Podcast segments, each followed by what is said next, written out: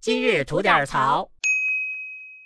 在河南焦作啊，有这么一个七十多岁的一个婆婆，嗯，呃，她习惯于每天早上呢，就去到一个早餐店儿门口去溜达，嗯想到店里呢要点儿吃的，啊、这个店员们也都比较好心啊，经常会，呃，就是免费的送给她一些包子吃，嗯那这种情况呢，基本上也就持续了一年了，已经，嗯那就在前天的早上，啊，这个婆婆呢又像往常一样来到店里面，那店员呢就随手拿了一个肉包子给了婆婆，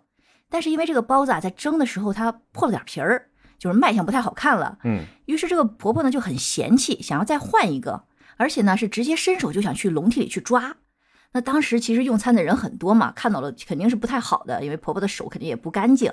于是这个店员呢就没让，然后就把这个笼屉给挪开了。那谁知道这一举动呢，就激怒了这个婆婆，于是呢就抓起了桌子上的包子，就扔到了呃店员的脸上。嗯啊，所以这个婆婆这个举动呢，就会让店员们觉得啊非常的寒心。嗯，那老太太够豪横的，是不是？哎嗯，这就让我突然想到，为什么好多万恶的资本主义那些什么面包店、蛋糕店啊，一天啊这个面包过期了，宁肯扔了，也不发给那些穷人的这个原因啊啊！当初有些不理解哈、听这故事呢，多少好像有点理解了。嗯，听到这个事情以后呢，网友们都不干了。温大师，嗯，那在在在底下个义愤填膺的，有说那种斗米恩升米仇的，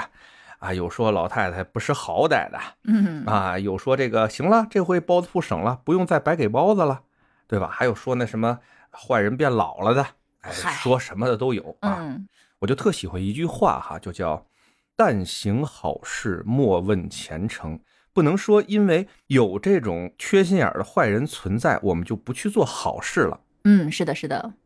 所以啊，这事儿就是什么呢？咱行咱的善，他积他的恶。